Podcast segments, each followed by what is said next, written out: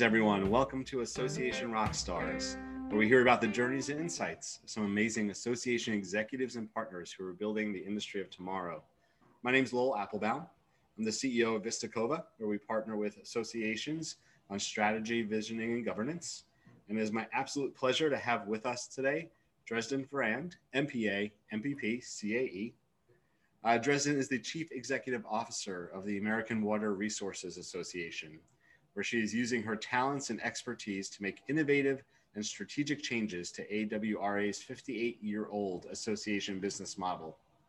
Her other association successes include building programs and services, increasing membership, component relations, and fostering high performing teams to put members at the center of their work.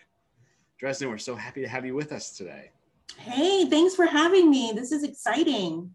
I, I feel the same exact way. Great. So we always like to start with a very similar question. We think that uh, we have rock stars on and that you're a rock star because you do things amazingly well. And so, of the places where you have talent, we would love to know what is one of your superpowers? What's one of your amazing skill sets that you find that you've grown or were born with or bring to the table? Oh, that's great. I've been so excited to answer this question because um, I've watched other people answer this question and it really does kind of make you think. So what I ended up coming up with was I'm really good, right? Maybe something I was born with at turning things around, right? In an association way. So I've um, gone into um, my past um, employment opportunities where I've been tasked to do something that's really difficult, hasn't been done, or got broken along the way. And I'm really good at coming in and um, assessing where we're at, figuring out what broke, how it was broke, but also knowing that if you're going to build something new or you're going to rebuild something, you need to have a really good foundation.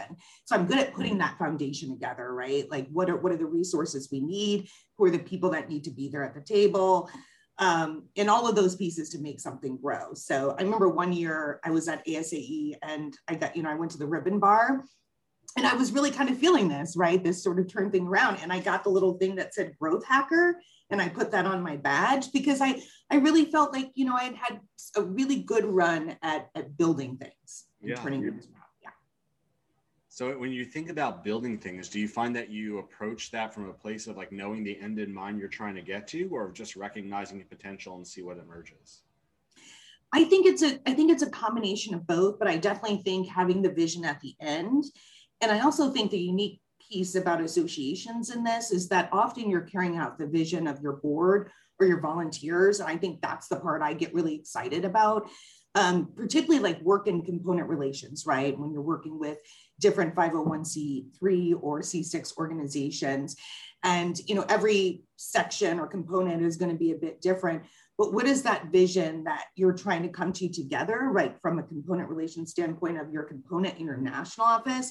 And then what are you trying to grow locally? And i've been i, I think that's part of my favorite work uh, in association space is working with components and membership. I love that work. I'm a ceo now and i frankly i miss that um, that part a lot and maybe one day i'll even go back.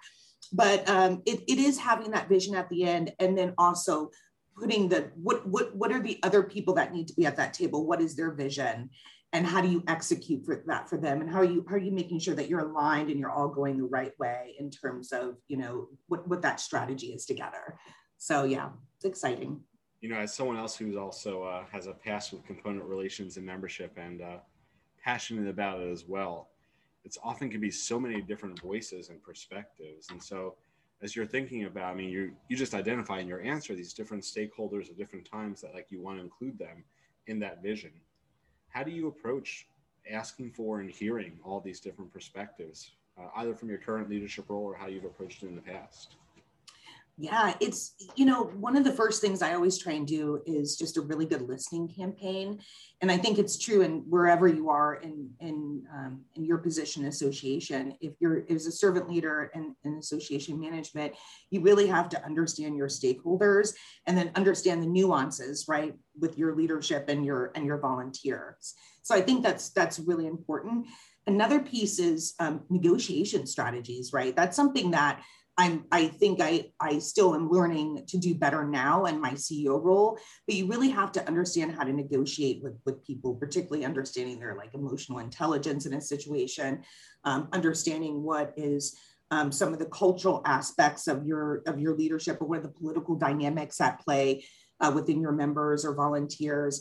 And so there, yeah, there's a lot of those those those pieces. But I think negotiation is a really big skill set to hit because what you're trying to do is build consensus, and um, sometimes you can't do that among the masses, but you have to be able to do that among the key stakeholders, so you know that you're going all in the right place and direction together.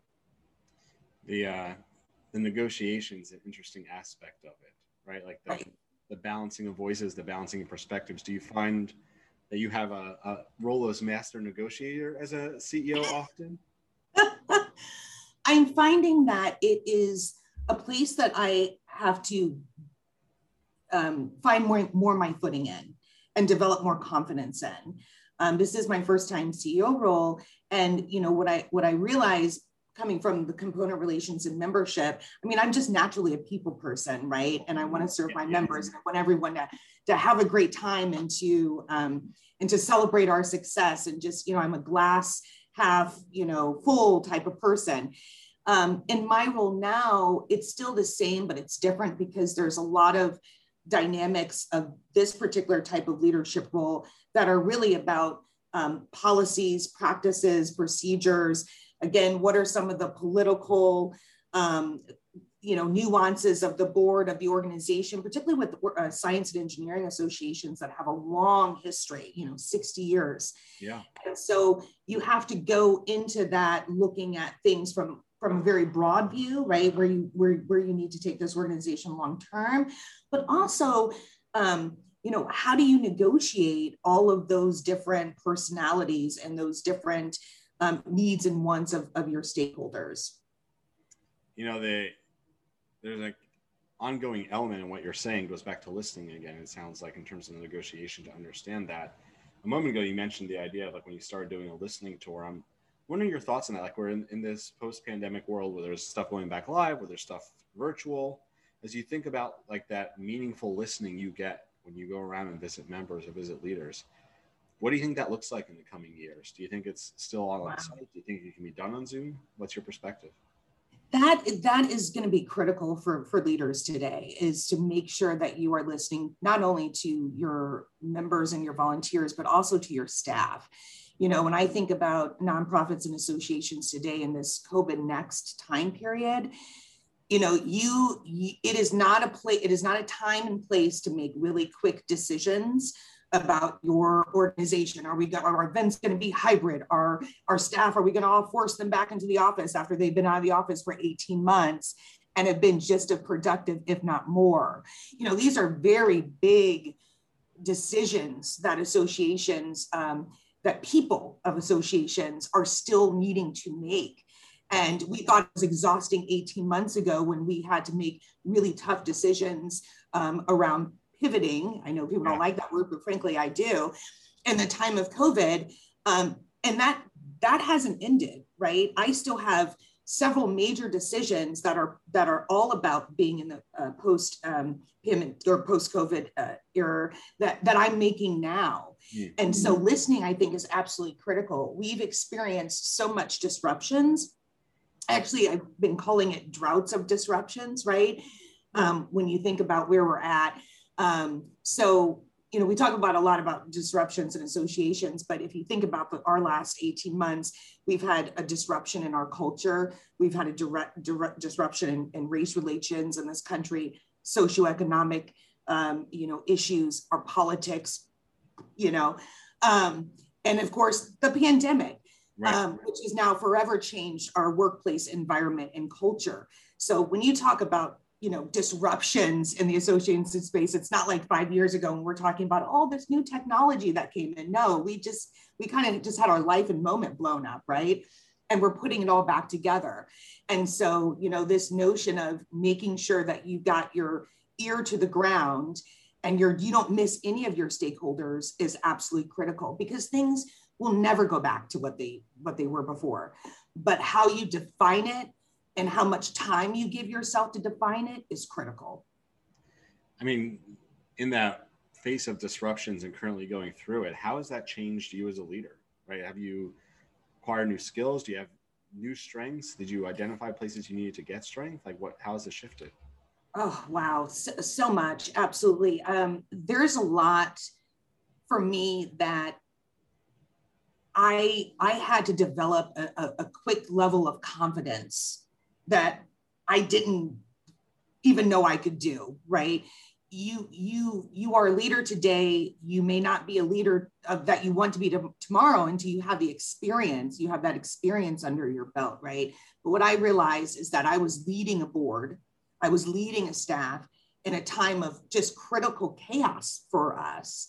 And i needed to show up as that leader who was confident who was strong who you know had had the ideas um, knew the questions that were going to be asked before they were asked it and already had a plan. Just be extremely solution solution oriented.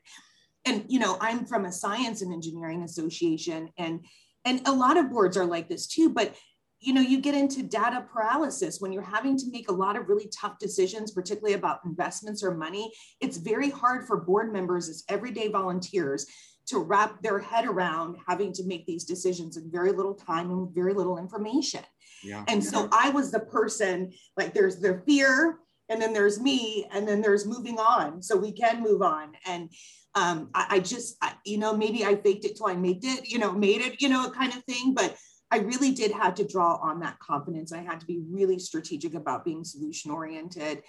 Um, I also think it allowed me to realize some areas where I really needed to grow, right? Um, this was, uh, I often talk about having the imposter syndrome, right? As a new CEO, as a young female, as an African American. Um, and I always had that going into even the interview processes for, for being a CEO. So that I found myself in this situation where I needed to be the best and most strategic and most brilliant leader for these people in this moment of chaos. And i got to pull it off pull it off despite my incredible amount of insecurities. Um, and I, I, I did that. I did that you know yeah. but it, it, was hard. It was really hard. I mean your capacity to do that I mean, we all learn throughout our life as you look as you think about sort of your early career or even your schooling before it mm-hmm. what parts of who you are as a leader today do you feel like you were born with or were there early on? Like what what were parts of your the, the early Dresden? If we the early Dresden. What would we see? Well, I definitely have always been. Um, I've always been really strong, and I, I've always been confident, mm-hmm. and I always knew from you know early in my life that you know I was going to you know accomplish something or or at least you know be just as fantastic as my parents you know i was raised by two um, African Americans who grew up poor. And they used education as their you know foundation and their strength to overcome you know their their childhood and their backgrounds. And so to have parents that are you know the, the you know the first at everything right? My parents were like the first african american this the first african you know first at so many things it's ridiculous. That that created a lot of pressure but it also was that's a huge role model for me and I was grew up so proud of my parents that I wanted to be just like them. I wanted to be accomplished. So I always I always knew those those strengths about me that I had. I think what I didn't count on was when I got into leadership positions, I didn't realize I was going to feel as much insecurities as I as I did. Um, particularly, you know, um, you know, moving into moving to DC and doing more association management work, I was very much um, really always the only the, the minority on the team. And when I started advancing in associations, um, I was always the only um, in terms of a, the manager level or the department team lead, and that was that was hard. It, it's hard being the only. You don't realize, you don't you don't realize how that impacts you until you have and until you have certain moments. Right. Um, and then you're kind of almost afraid of being brave because you're uh, all afraid of how are people going to react to me? Are people going to stereotype me? I'm an angry Black woman because I have a different opinion than the group. You know, all these little things, all these voices in your head come up. Um, and it's, um, it, it's, it can be deafening. And so I, in the last couple years, I, I've definitely done a lot more work on myself in turning in terms of just like building up my, my insecurities and, and my confidence. Yeah. You know, it sounds like important work to do and that your organizations have benefited from it. And clearly you have a strong voice as a leader now, strategic, integrating, listening. Others that are uh, tuning in and listening in as they are perhaps on their own leadership journeys to becoming rock stars as you think about what's needed in the coming years. Someone who's uh, more aspiring, where would you tell them to focus in terms of like what skill sets or expertise to gain? So, um, what what skill sets or expertise to gain as they look into yeah, kind of a post post COVID? You know, I would say understanding um, technology and the cost of what you may need in the future is absolutely critical. Um, we we I think we demoed over 30 different technology um, platforms and programs, you know, mobile apps. I mean, my gosh, mobile apps today are not what they were even three years ago um, in terms of how you can generate real revenue. But you you really have to become very tech savvy um, uh, in, in, as association leaders today, kind of regardless of what role you are. If you're even a part of the decision or going to be someone that um, sits on those demo groups, um, those types of things, you really need to know what you're doing, and you need to understand that even though you get a demo done and you're looking at different technologies for investment your questions are never going to be answered in that in that one that one time or even like two events later. So we, you know, we had two national events um, at my organization, and I'm still finding out things the platform could could do t- like two events later, like a year later. you know, so it's just it's it's overwhelming, and I, you know, you have to be patient with yourself. But post COVID means for me that you know, at, at least at my association, we're going to be really looking at technology um, and really looking at the investment of that. So, for anyone who's feeling insecure about technology or advancing it or implementing it, you got to get over that. Yeah. I think that's a, a, great tangible place to focus. But in terms of like being able to bring the right conversations to the table, I could easily see how that could help accelerate someone's career and own personal growth. Time goes by quickly. Uh, I can't believe we're almost at the end. So I at least want to ask this as you think about far, far, far into the future uh, and you reflect back on the career you've had, the impact you've been able to make, what's the legacy that you want to leave behind someday? Oh, I like that question.